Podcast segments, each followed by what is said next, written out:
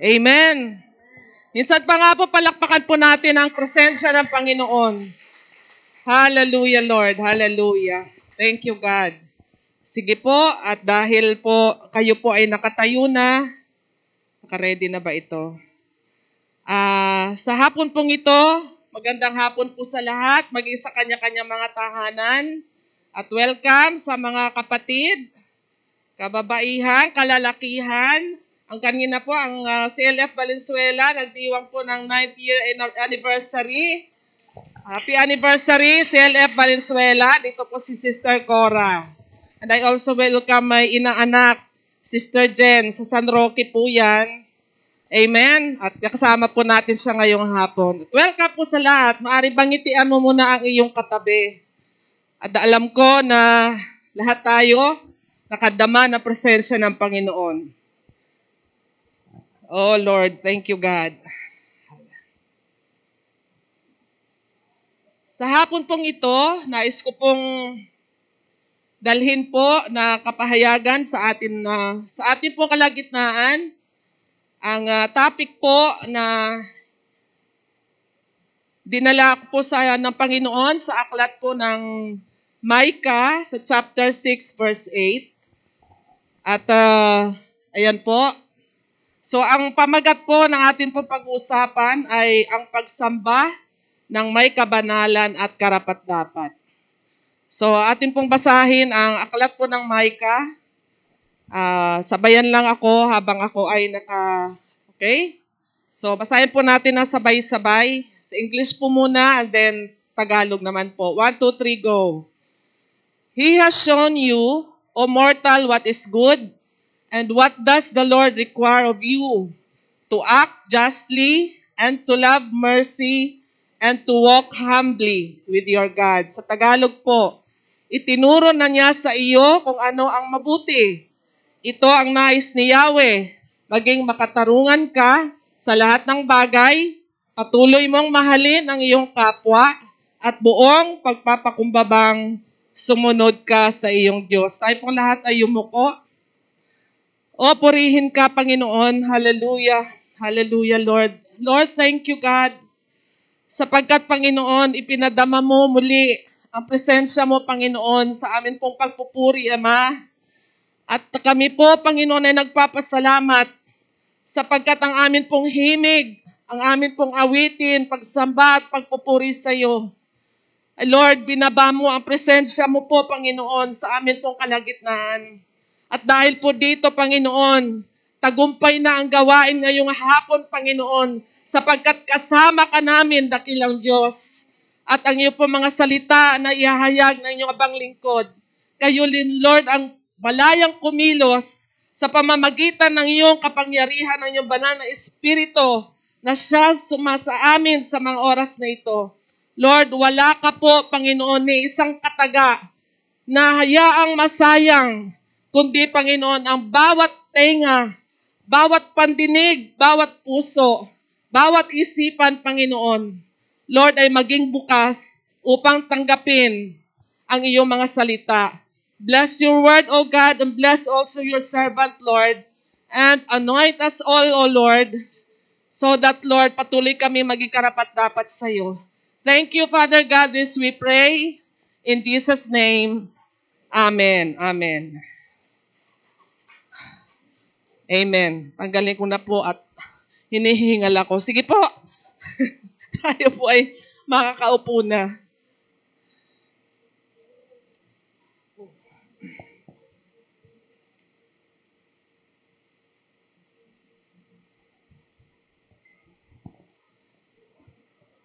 Praise God. Alam niyo po, yung presensya ng pagpupuri, kaya sumisenya sa ako kay Hana, wala bang magpapatotoo? Medyo hinihingal pa ako. Okay, tayo po ay magpatuloy. So, ang aklat po ng Micah ay isa po ito sa libro na tinuturing na si Micah isang manunulat po ng aklat ng Mikas. Isa po siya sa minor prophet. Ayan, yung mga discipleship ng mga estudyante dyan, yung mga mga top 1 dyan, no? minor prophet siya kasi actually labindalawa po sila ng mga minor prophet sa Bible. At si Micah po ay pang-anim sa mula po sa Genesis sa Old Testament no papunta po sa Malakay, pang-anim po siya. Kaya siya tinawag na minor prophet kasi ang sulat po nila is maiikli lang. Kaya mga major prophet po katulad ni na Elijah, kaya po tinawag na major dahil po ang kanilang mga sulat ay mga ilang pahina, makakapal, mas marami. Kaya si Micah po ay isa po sa mga propeta na sa kapanahunan po ng paghahari ni, ni King Ahaz, na anak po ni King Hezekiah, no? at saka ni King Joram. Yan po yung panahon na si propeta, si Micah po ay naging propeta po ng mga haring ito. Ito pong kapahayagan na ito ay winika po ng Panginoon, pinahayag ng Panginoon kay Propeta Micah para po sa kanya pong mga bansang tagahuda o ng mga Israel.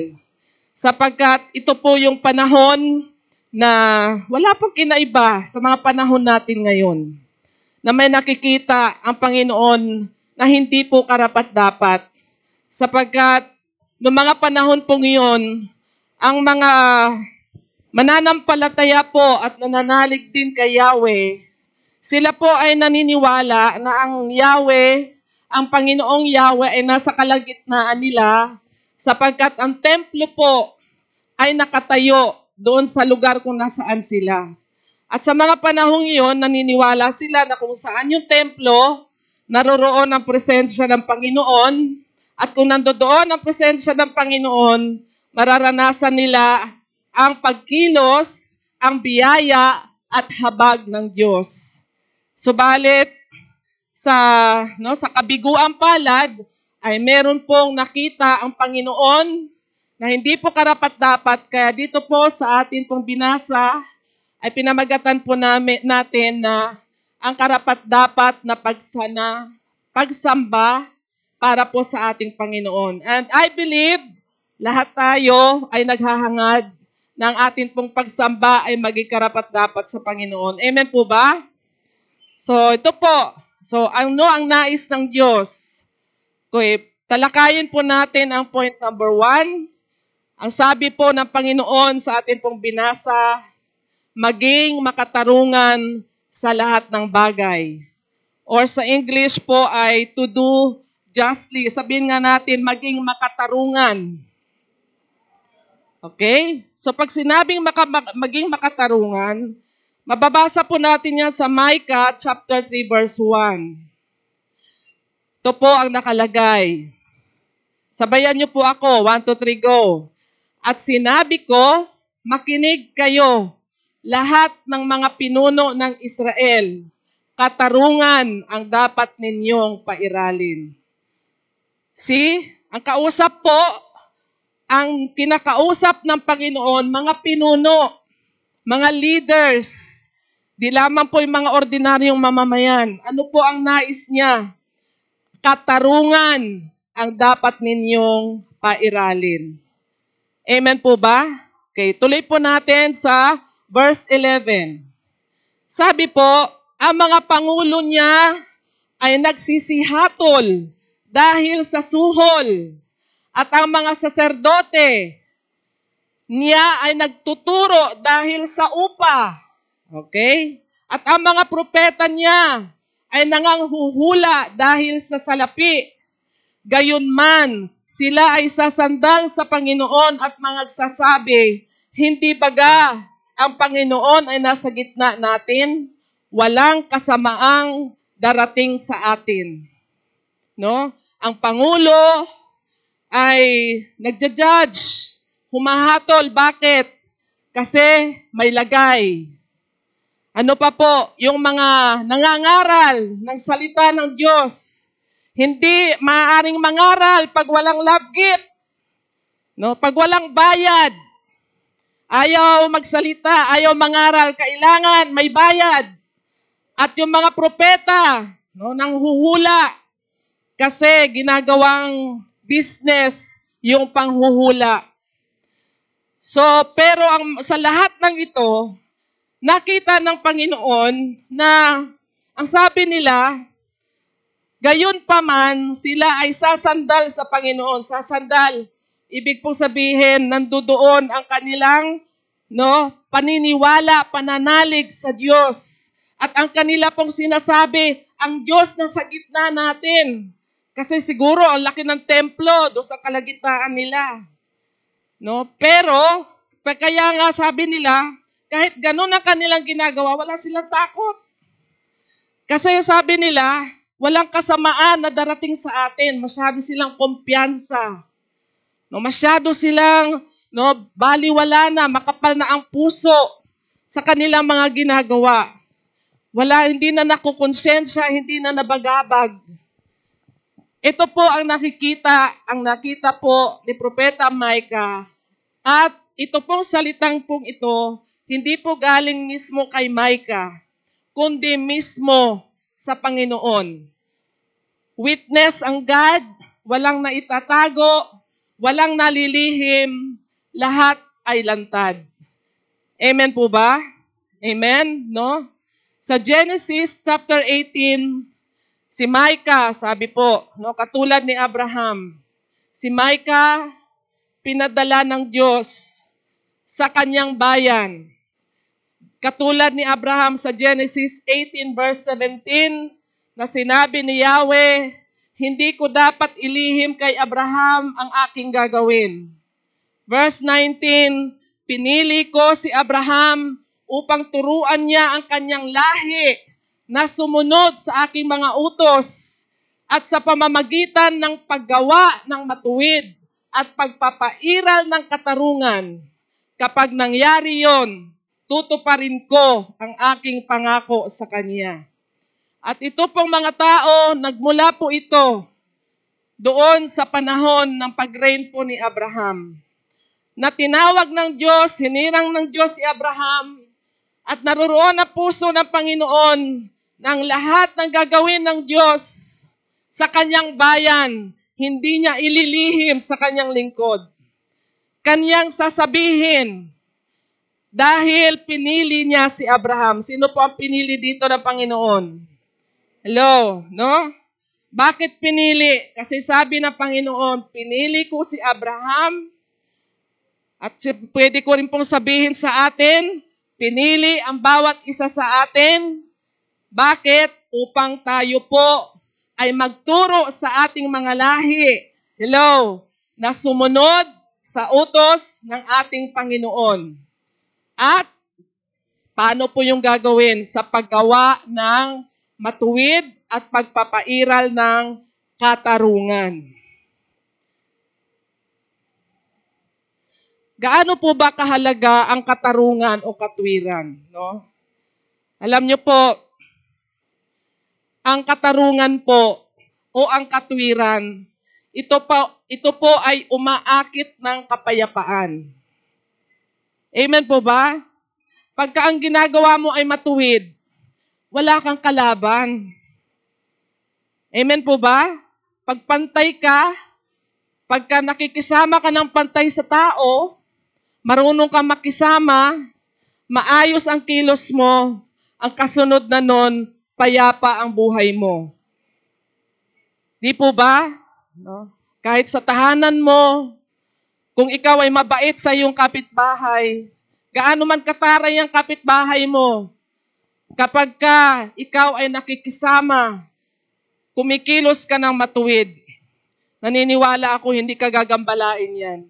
Kaya ang kahalagahan po ng katarungan at katwiran, ito po ay umaakit ng kapayapaan at tumataboy ng kaguluhan. Amen. No? Sabi po sa Kawikaan chapter 21, verse 7. Ano po nakalagay? Pwede mari po ba lahat po ng mga lalaki? Pakibasa po, sabay-sabay, 1, 2, 3, go.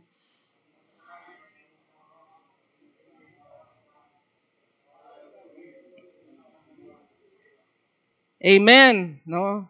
O English naman, mga babae. 1, 2, 3, go.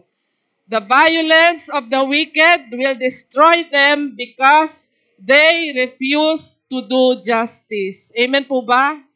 Kaya umaakit ng kapayapaan, tumataboy ng kaguluhan. Kasi sabi dito, ang mga masasama, ipinapahamak daw ng sariling karahasan. Yung sarili niyang ginagawang kaguluhan. Siya mismo nag-aani nito. Amen po ba? Kasi ayaw daw niyang gawin ang talagang katwiran. Okay. Tuloy po tayo. Colossus chapter 4 verse 1. Sabay-sabay. 1, 2, 3, go.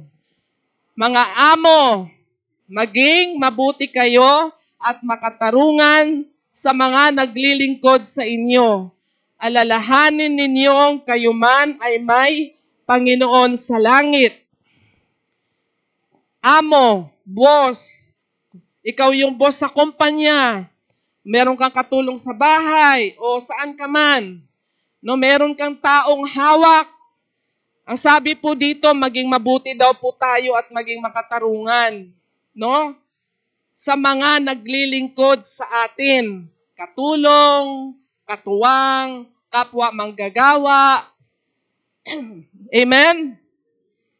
Madali naman pong unawain ito. So sa madalit salita, ano po ang ibig sabihin po ng justly or makatarungan? The quality of being impartial or fair. Ibig sabihin po, wala kang kinikilingan, wala kang kinakampihan, kundi ikaw ang nasa pagitan. Amen ba? No, wala kang political mind. Walang palakasan system. No, na ka ito, no, mabait sa iyo, maraming naibibigay, malakas sa iyo. Kapag ka man hinihingi, madali mong maibigay kasi ang dami-dami mong pakinabang. Pero pagka merong lumapit, hindi mo kilala, wala kang pakinabang, wala kang pakialam sa kanya. Kasi bakit? wala kang pakinabang. Pagka ganun po, nagiging hindi tayo fair. Hello? Amen ba? Hindi pantay ang iyong pagturing sa iyong kapwa. Meron kang kinikilingan, mga magulang.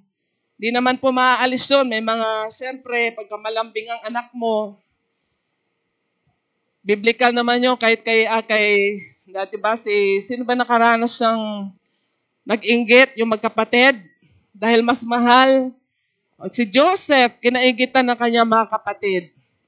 Pero meron tayo siyempre, kung sino anak natin na malambing, pero wag naman natin i, i tawag nito, wag naman natin lubos na ilantad sa iba. Na obvious na obvious na ramdam nila na mas higit mo mahal ang isa mong anak kaysa doon sa iba niyang kapatid.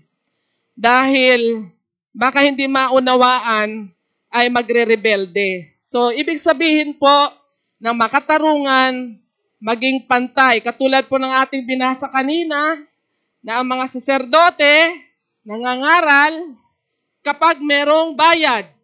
Ang mga propeta ay nang, nagpapahayag kapag merong, no, pag may bayad.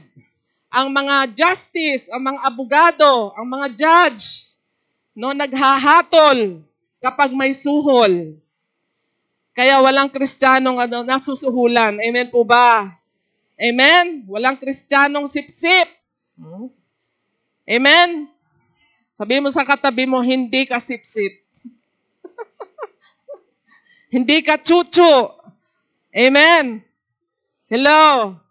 Amen po ba? So yun po yung ng number one, maging matak, makatarungan tayo. Walang kinikilingan, walang kinakampihan. Pag leader ka, palagi na ang iyong side. Nasa gitna ka. Wala kang kikilingan, wala kang kakampihan. Kinakailangan fair ang iyong turing sa bawat isa. Amen po ba? No?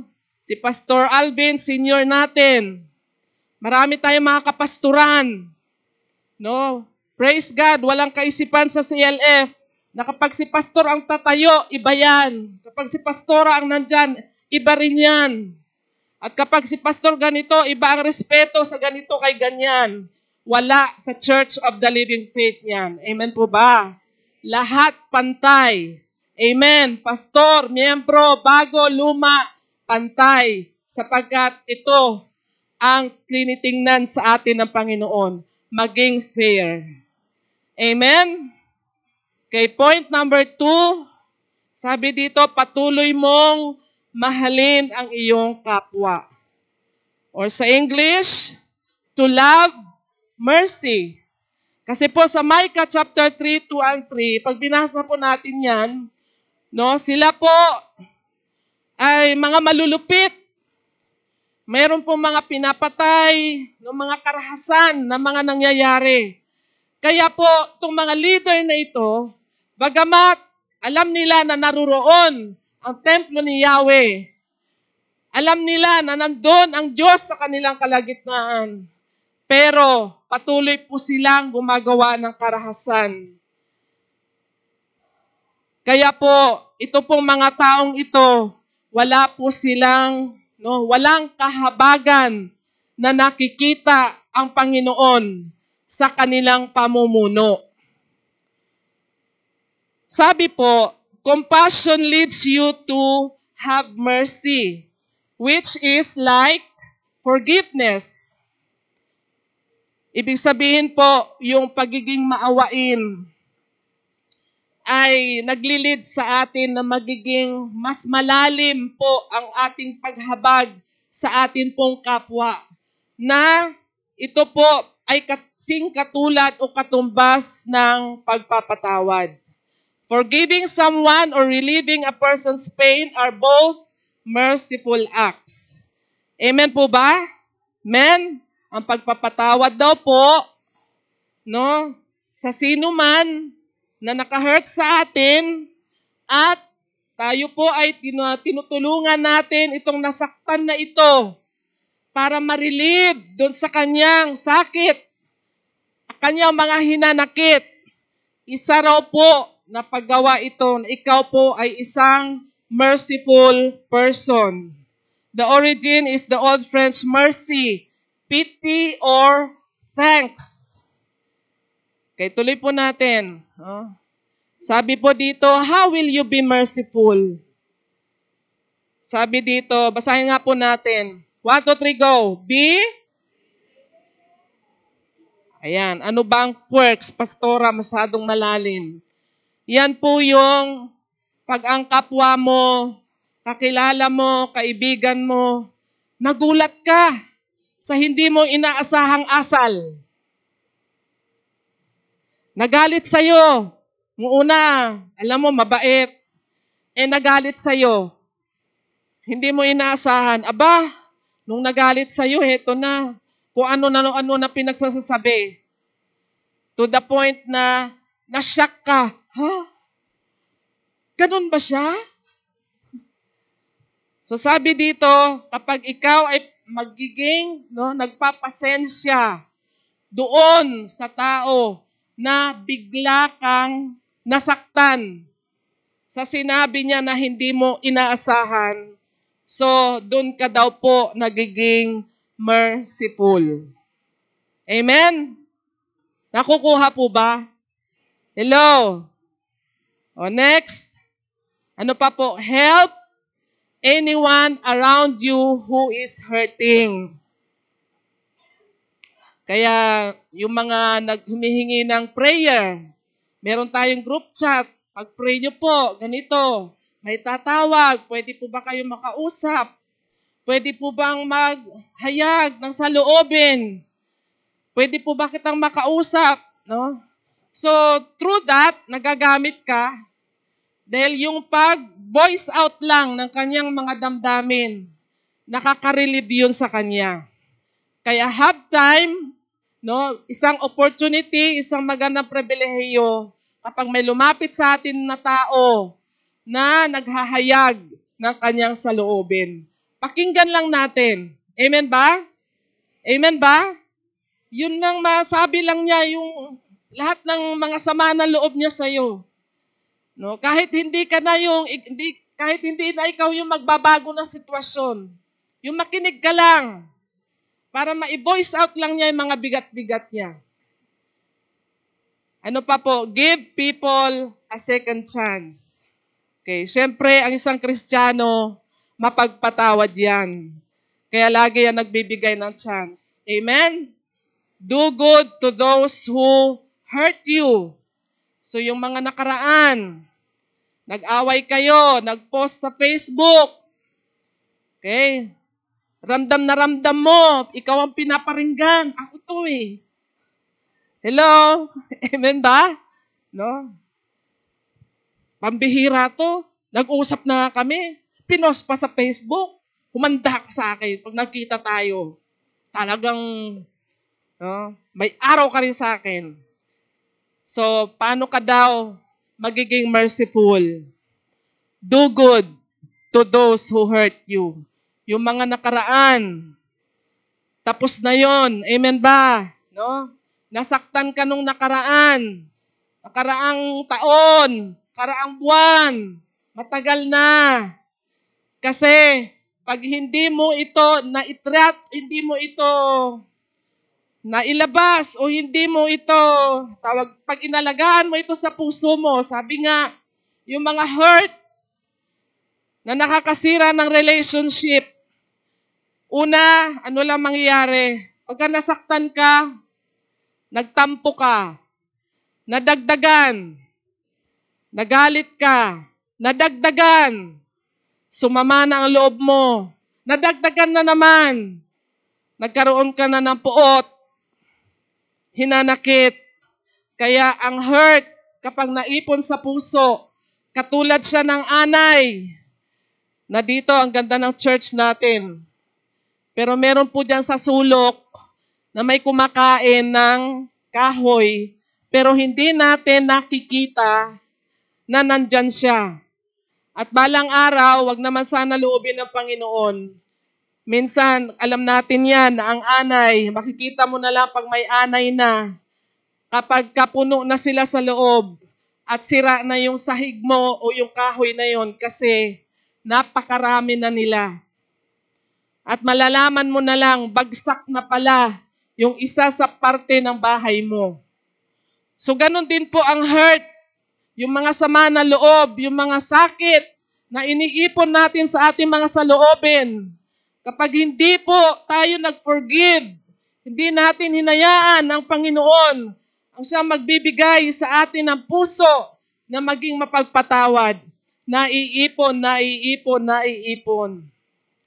Kaya minsan sa mag-asawa, pag hindi po na-rule out, no, pagka nag-away, sumbata na. Sinasabi ko na nga ba, yung salita mo na yan, sinabi mo yan sa akin two years ago. One year ago, nung nakaraang buwan, sinabi mo na naman sa akin yan. Talagang napupuno na ako sa'yo. Sumusobra ka na. Bakit naipon? Hello? Amen ba? No?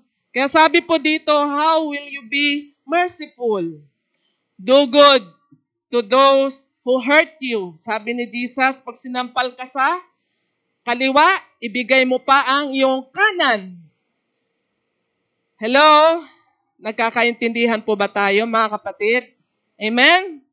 Atin po pinag-isa, pinag-uusapan, true worship. Amen? Ang pagsambang makatotohanan.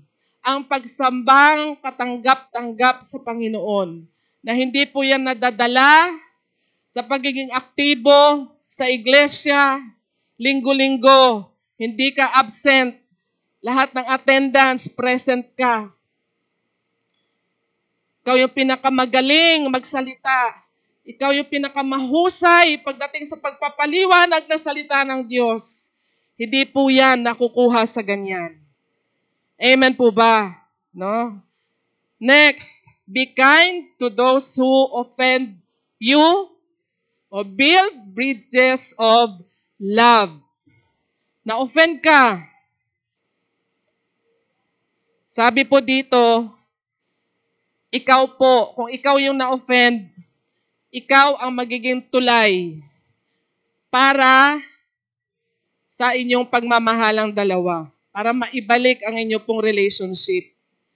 Amen ba? Hello? Amen po ba? No?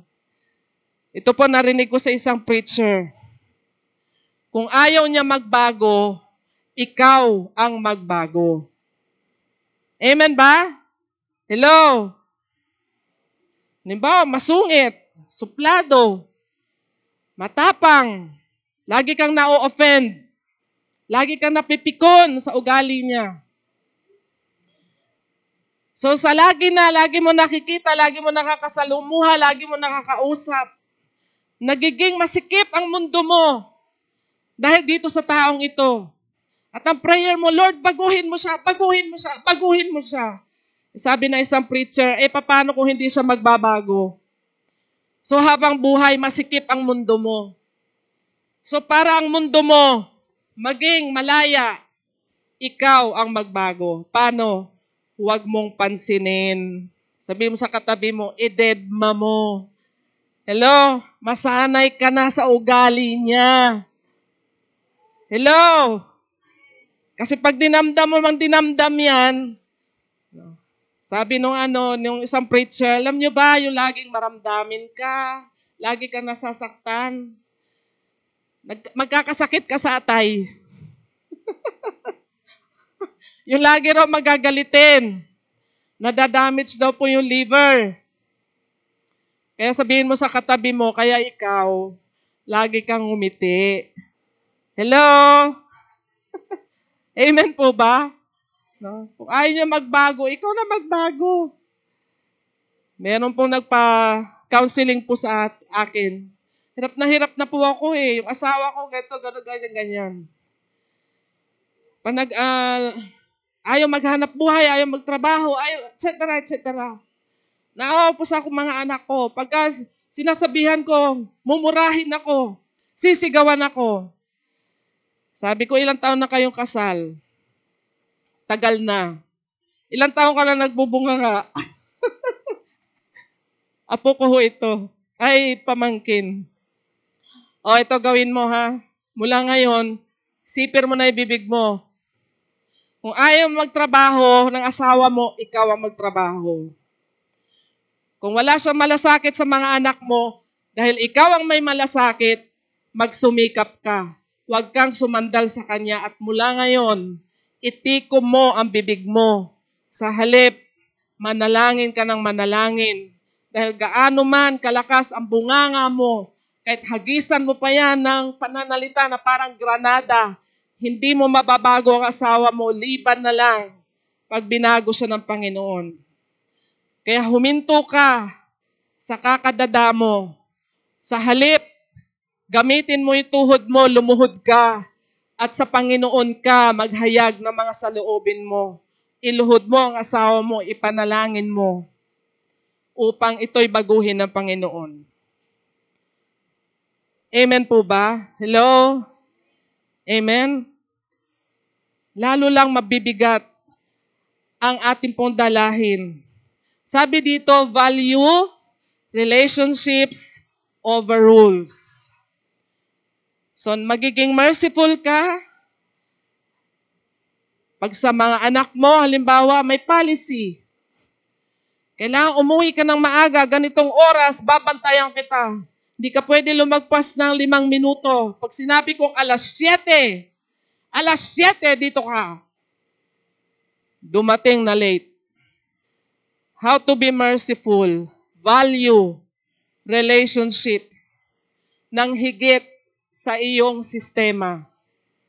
Dahil mas importante ang relasyon kaysa sa iyong patakaran na ginusto mong tuparin masisira naman ang relasyon ninyong dalawa. Nakukuha po ba? Hello?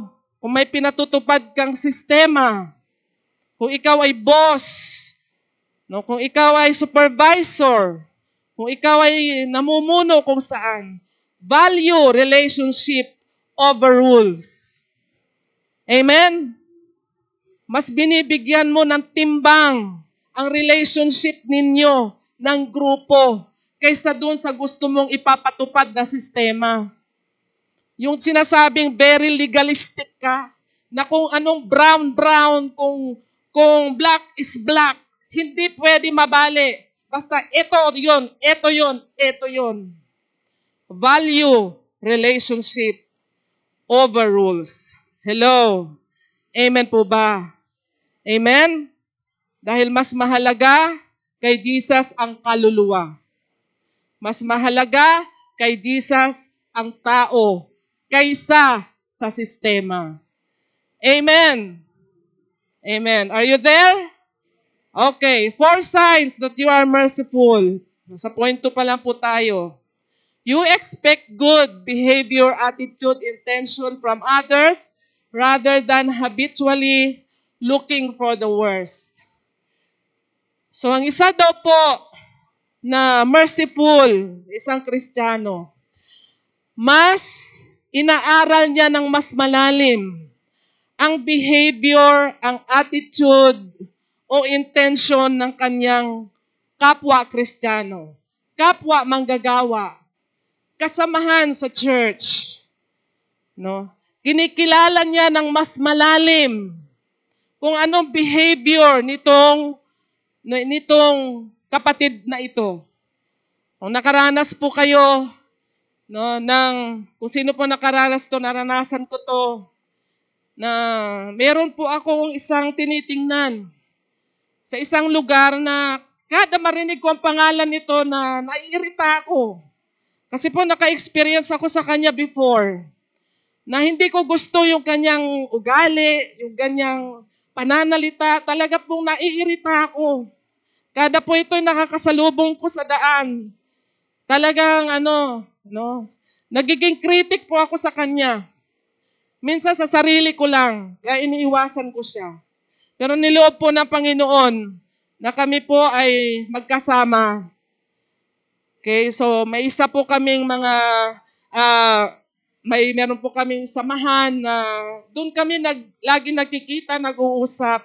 And it so happened na naging pareho po kami ng kumbaga naging leader do sa grupo na 'yon. Alam niyo po, nung nakasalamuha ko na siya, doon ko naintindihan ang ugali niya. Doon ko nasabi na hindi naman pala siya ganon. Akala ko dati, ganito siya, suplada, mataray, ganito, ganyan, ganyan, ganyan. No? So nung nakasama, nakasama ko na siya, naging malalim ang aking pagkakilala sa kanya, doon ko po naunawaan ang kanyang behavior. Hello? Amen po ba? Kaya pag ating nilalim, hinalukay, o na, natuklasan kung ano ang tunay na ugali nitong taong ito. Kaya pagka meron po sa atin nagsumbong, ganito siya, ganito siya, sinabi niya, sinabi niya, hindi ka na basta-basta naniniwala. Bakit? Kasi sasabihin mo, kilala ko siya. Yung sinasabi mo, hindi yan totoo.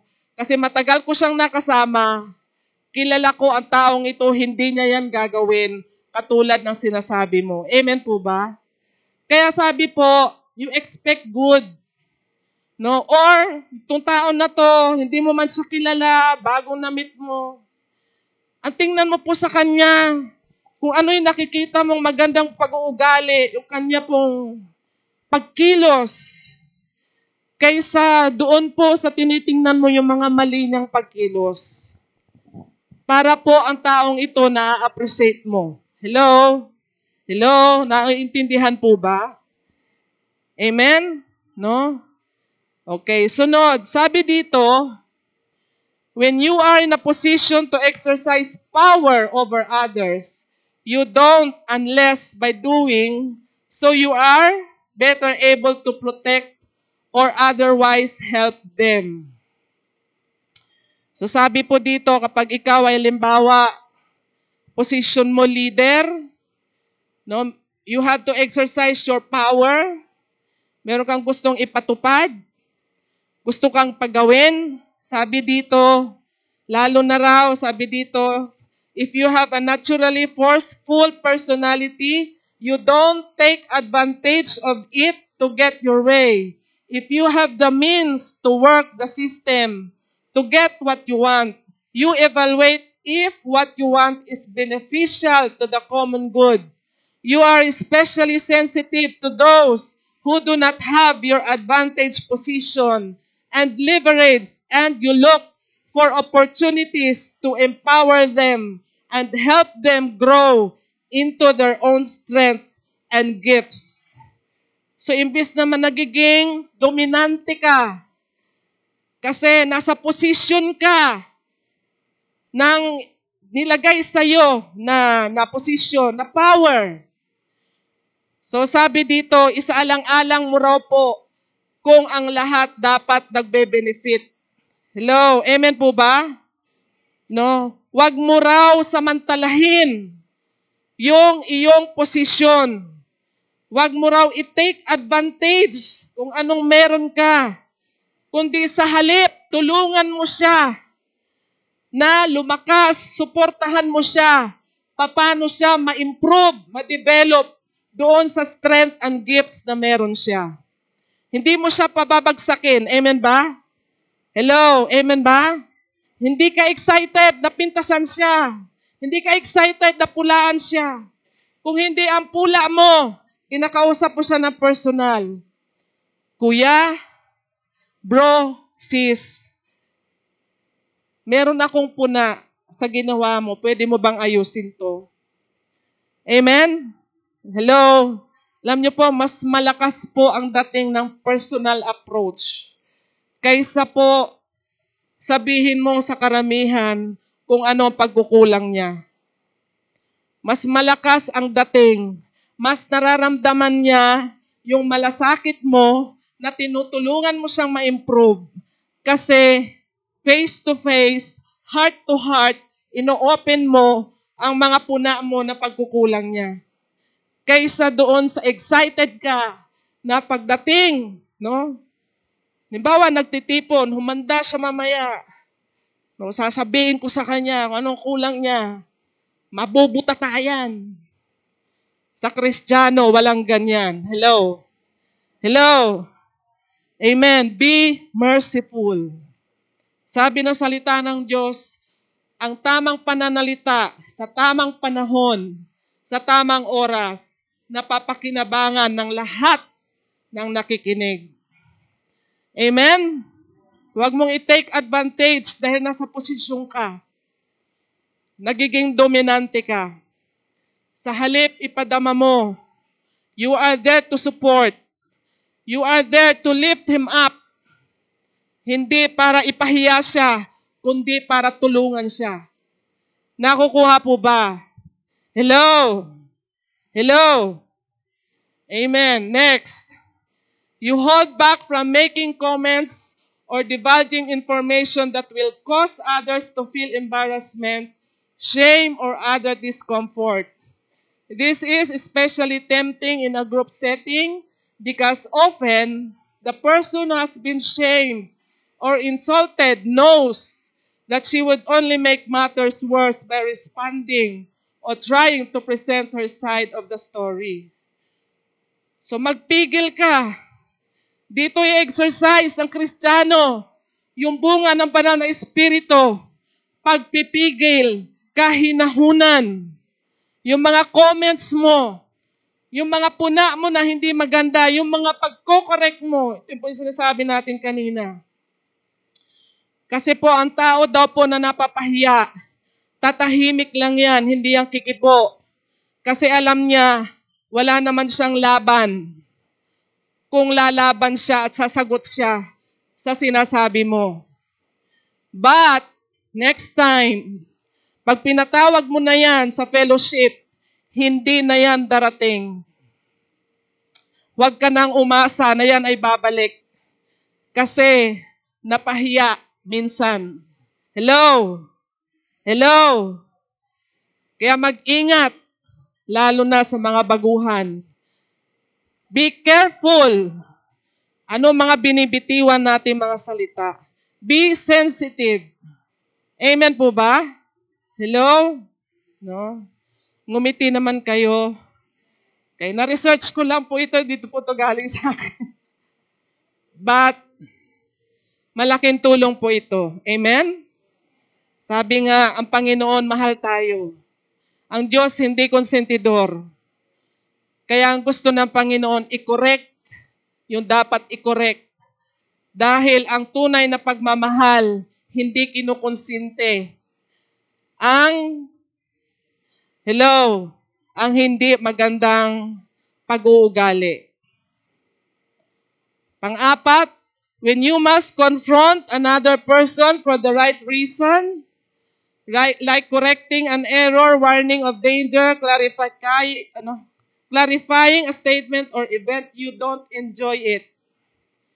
Kasi yung a merciful person feels the pain of the one she must confront and she says what must be said as gently as possible. Kapag daw po nagkokompronta ka, kapag meron kang iko-correct sa kanya, hindi ka masaya. Hindi ka excited. Manda ka mamaya pag nagkita tayo. Lahat ng salita na hindi mo pa naririnig, maririnig mo. Sabi po dito, hello, sabi po dito, pagka nagko-correct ka, ikaw mismo nasasaktan. Kasi natatakot ka, Lord, baka hindi tama ang sasabihin ko, masaktan ko siya, anong gagawin ko? Bago mo siya i-confront, ikaw muna, minumuni-muni mo, iniisip mo ano ang dapat at nararapat kong sabihin, Panginoon. Hindi ka masaya, hindi ka excited. Napagalitan siya o i-confront siya. Hello? Amen ba? Hello? Nakukuha po ba? No? Hindi ka masaya kasi a merciful person daw, nararamdaman niya kung ano yung pain ng tao na ito na kanyang ikokompronta. Kaya, sa kanyang pagsisikap, as much as possible, sisikapin niya na gentle ang kanyang sasabihin. Pero siyempre po, case-to-case basis. Hello? Alam po natin kung ano po yung ating dapat na harapin. There were times na kailangan din natin magalit. There were times na kailangan din natin maging Amen? Lalo na pag sobrang tigas ang ulo. Hello? Na, kukuha po ba? Hello? So, learning to be merciful in our relationship. So, yan po. Okay, Mateo 9.13. Okay, basa. 1, 2, 3, go. Datap what? Magsihayo kayo at inyong pag-aralan kung ano ang kahulugan nito.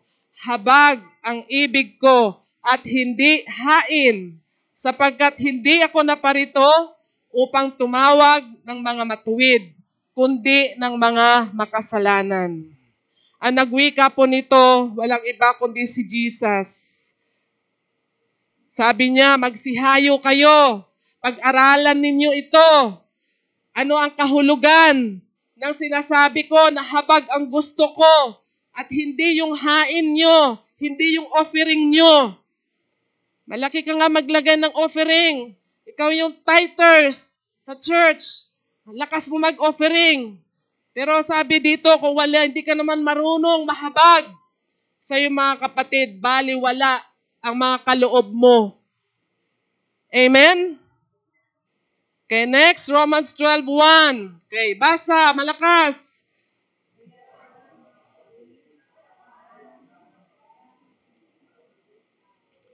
Kikiusap sa inyo na ialay ninyo ang inyong sarili bilang isang handog na buhay, banal at kalugod-lugod sa Diyos. Ito ang karapat-dapat na pagsamba ninyo sa Diyos. Amen. Okay, point number three. Last na po ito. Okay. Buong pagpapakumbabang sumunod kay Yahweh or to walk humbly with your God. Okay, cultivating humility, sabi dito, ang tao raw na humble, spend time to listen. Amen. Nakikinig ka lang pala. Ang daldal-daldal nito. Nalang ginawa ko di siya yung daldal ng daldal. Makinig ka lang. Humble na, humbleness na pala yun. Be grateful for what you have. Hello. Sabi nga, bakit daw ang isang taong humble ay umaasenso? Kasi ang humbleness daw attracts rich, riches. Nag-a-attract daw ng yaman. Bakit?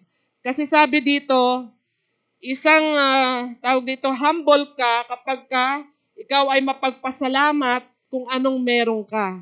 Hindi ka mainggitin. So kung wala kang inggit, okay lang sa'yo kahit na, no? Kahit na, ano pa, wala ka pang bagong appliances sa bahay mo.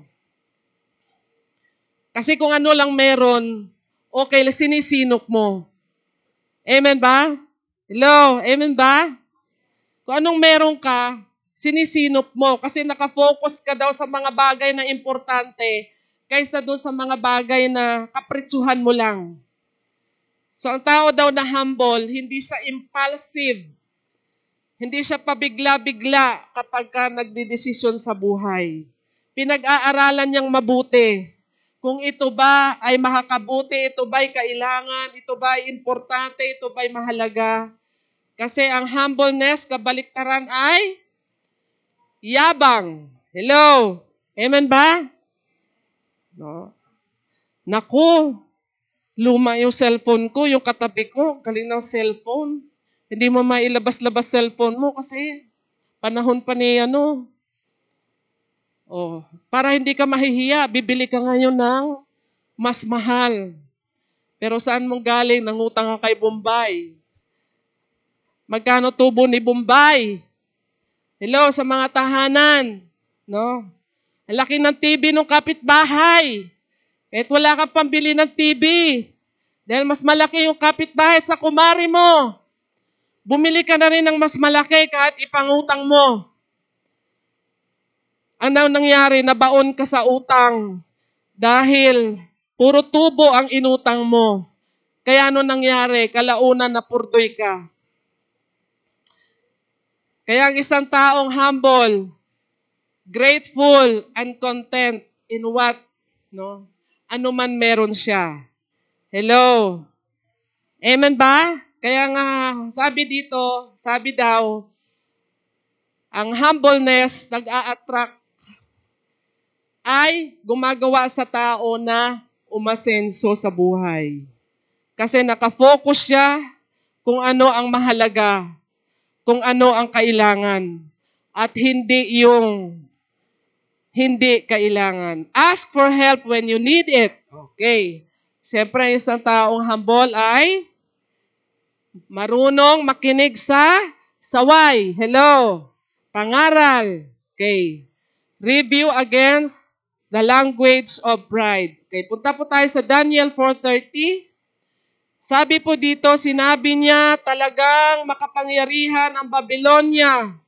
Ang itinayo kong maharlikang bayan. Pansinin po natin yung naka-highlight.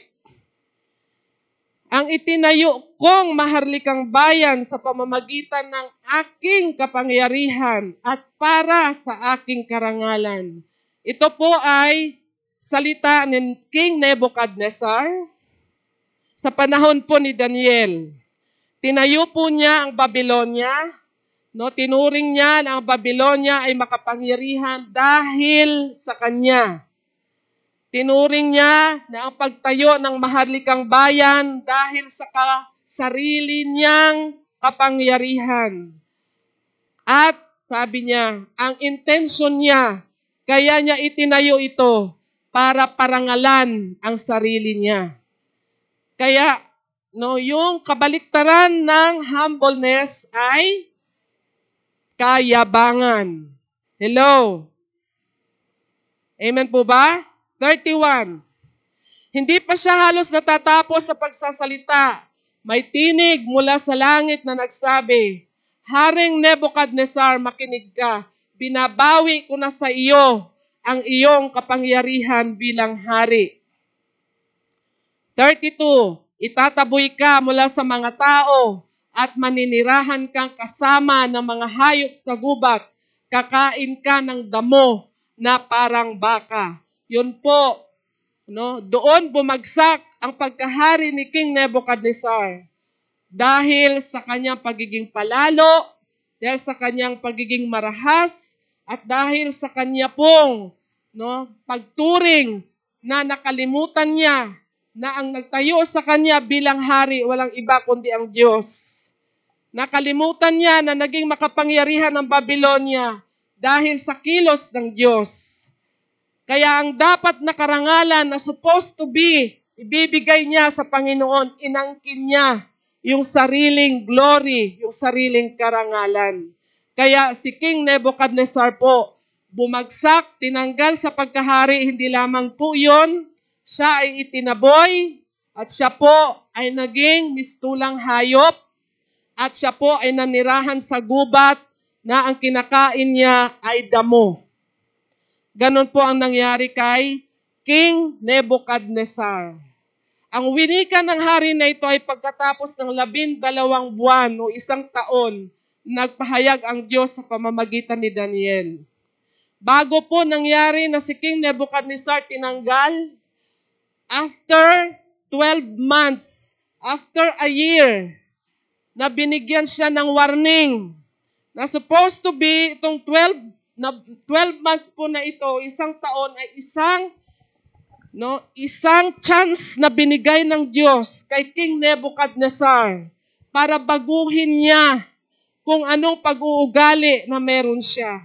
Na dapat in 12 months or one year, ito yung panahon na pagninilay-nilay niya at pagbalik loob sa Diyos magsisi para ang gagawin ng Panginoon sa kanya ay hindi mangyayari. Subalit si King Nebuchadnezzar, binaliwala po ang warning na sinabi po ni Daniel sa kanya sa verse 27. Kaya mahal na hari, dinggin po ninyo itong ipapayo ko. Tigilan na ninyo ang inyong kasamaan at magpakabuti na kayo Huwag po kayo maging malupit sa mahihirap na mamamayan upang manatiling payapa ang inyong buhay. Maliwanag po yung warning ni Daniel. At naganap po yung parusa ng Diyos sa kanya after a year. Na kung nakinig lang si King Nebuchadnezzar sa warning ni Daniel na pinahayag ng Diyos, Nagbago sana ang isip ng Diyos, hindi siya sana tinanggal sa pagkahari at hindi niya naranasan na bumagsak na katulad no ng hayop ng kinakain ay damo. Isang magandang chance na binigay ng Panginoon. Hello, amen po ba? Kaya kapag tayo nakikinig ng salita ng Panginoon, mahalaga po ating pagnilay-nilayin dahil ang Panginoon kaya nagpapahayag dahil nais niya na magkaroon tayo ng reflection sa ating mga sarili upang kung meron man na dapat baguhin, ang Panginoon nagbibigay ng chance upang ito yung panahon na baguhin natin kung ano ang karapat dapat na baguhin. Amen po ba? Hello? No? Naulit ito sa anak niyang humalili na si King Belshazzar. Verse 20, sabi po ni Daniel, Ngunit, nang siya ay naging palalo, ang siya po tinutukoy niya si King Nebuchadnezzar. Ngunit nang siya ay naging palalo, matigas ang ulo at pangahas, inalis siya sa pagiging hari at nawala ang kanyang karangalan. Inihiwalay siya sa lipunan at nanirahang kasama ng maiilap na asno. Ang isip niya ay pinalitan ng isip ng hayop kumain siya ng damo tulad ng mga baka. Sa labas siya natutulog at doon ay nababasa ng hamog. Okay, next, 22. At bagaman, alam ninyo ito, King Belshazzar, hindi kayo nagpakumbaba. Sa halip, nagmataas kayo sa harapan ng Panginoon ng kalangitan. Ipinakuha ninyo ang mga sisidla mula sa kanyang templo at iniinuman ninyo at ng inyong mga tagapamahala, mga asawa at asawang lingkod. Bukod doon, sumamba kayo sa mga Diyos ninyong yari sa ginto, pilak, tanso, bakal, kahoy at bato. mga Diyos na hindi nakakita, ni hindi nakaririnig, ni nakauunawa man. At ang Diyos na nagbibigay at nagtatakda ng inyong buhay ay hindi ninyo pinarangalan. Ang kausap po ni Daniel si King Belshazzar. Next. Bakit ayaw na?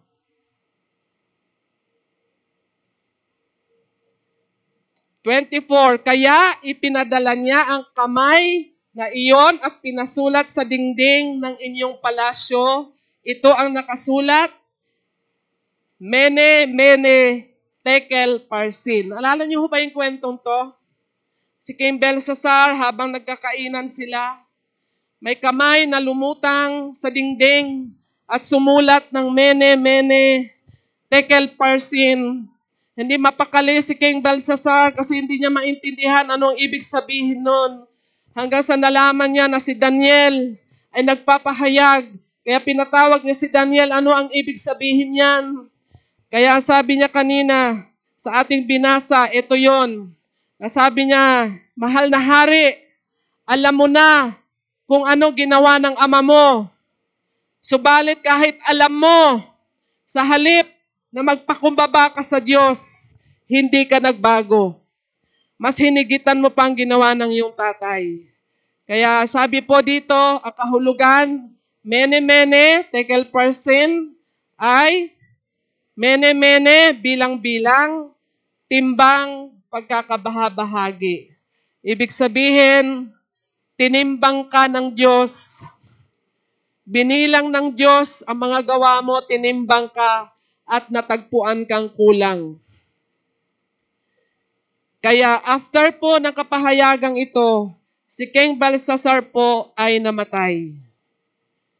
Pero purihin po ang Panginoon, si King Nebuchadnezzar, nung na-recognize niya, nung siya po ay nakilala niya ang kanyang pagkakamali, binalik po siya uli ng Panginoon. So, ano meron kay King Nebuchadnezzar? Palalo, matigas ang ulo, pangahas at malupit. Yung anak niya, no, hindi marunong magpakumbaba, nagpakataas at walang respeto sa mga bagay na binanal para sa Panginoon. At hindi niya pinarangalan ang Diyos. Amen? Amen po ba? No? Sa atin pong pagpupuri, paglilingkod natin sa Panginoon, alam natin bakit tayo narito. Alam natin bakit tayo tinawag ng Panginoon. Isa lang, para parangalan siya. Hindi tayo, hindi tao, siya lang sa buhay natin. Amen po ba mga kapatid? No? Efeso 4.2, kayo'y, sige po, basahin natin, sabay-sabay, go! Kayo'y maging mapagpakumbaba, mahinahon at matyaga. Magparaya kayo dahil sa inyong pagmamahal sa isa't isa. Okay. Next, Filipos 2, 3 to 4. Go! Huwag kayong gumawa ng anuman dahil sa pansariling layunin o pagyayabang. Sa halip, bilang tanda ng pagpapakumbaba ituring ninyong higit ang iba kaysa inyong mga sarili. Amen for that. Verse 4, Pag malasakitan ninyo ang kapakanan ng iba at hindi lamang ang inyong sarili. Okay, maybe this is last. Okay, go. Magkaisa kayo ng saloobin. Huwag kayong magmayabang. Sa halip, ay makisama kayo kahit sa mga dukha. Huwag ninyong ipalagay na kayo'y napakarunong. Mayaman ang salita ng Panginoon. Colossus 3, go! Kaya nga, dahil hinirang kayo ng Diyos, minamahal niya at pinili para sa Kanya. Dapat kayong maging mahabagin, mabait, mapagpakumbaba, mahinahon, at mapagtiis. Amen po ba? May verse 13 pa. Go! Magpasensya sa isa't isa kung may hinanakit kayo kanino man. Magpatawad kayo gaya ng pagpapatawad sa inyo ng Panginoon. Amen po ba? Amen. Okay, conclusion. Sabi po sa Micah chapter 6 hanggang 9. Ano ang dapat kong dalhin sa aking pagsamba kay Yahweh, ang Diyos ng kalangitan? Magdadala ba ako ng guyang isang taon ang gulang bilang handog na sinusunog sa kanyang harapan? Malugod kaya siya kung handugan ko ng libu-libong tupa o umaapaw na langis ng ulibo? Ihahandog ko ba sa kanya ang aking anak na panganay, ang laman ng aking laman, bilang kabayaran ng aking mga kasalanan? Sabi po sa verse 8, itinuro na niya sa iyo kung ano ang mabuti. Ito ang nais ni Yahweh. Maging makatarungan ka sa lahat ng bagay, patuloy mong mahalin ang iyong kapwa, at buong pagpapakumbabang sumunod ka sa iyong Diyos. Mainam ang magkaroon ng takot kay Yahweh. Ito ang kanyang panawagan sa lungsod. Makinig kayo, bayang nagtitipon-tipon sa lungsod. Amen? Amen. Tumayo po tayong lahat.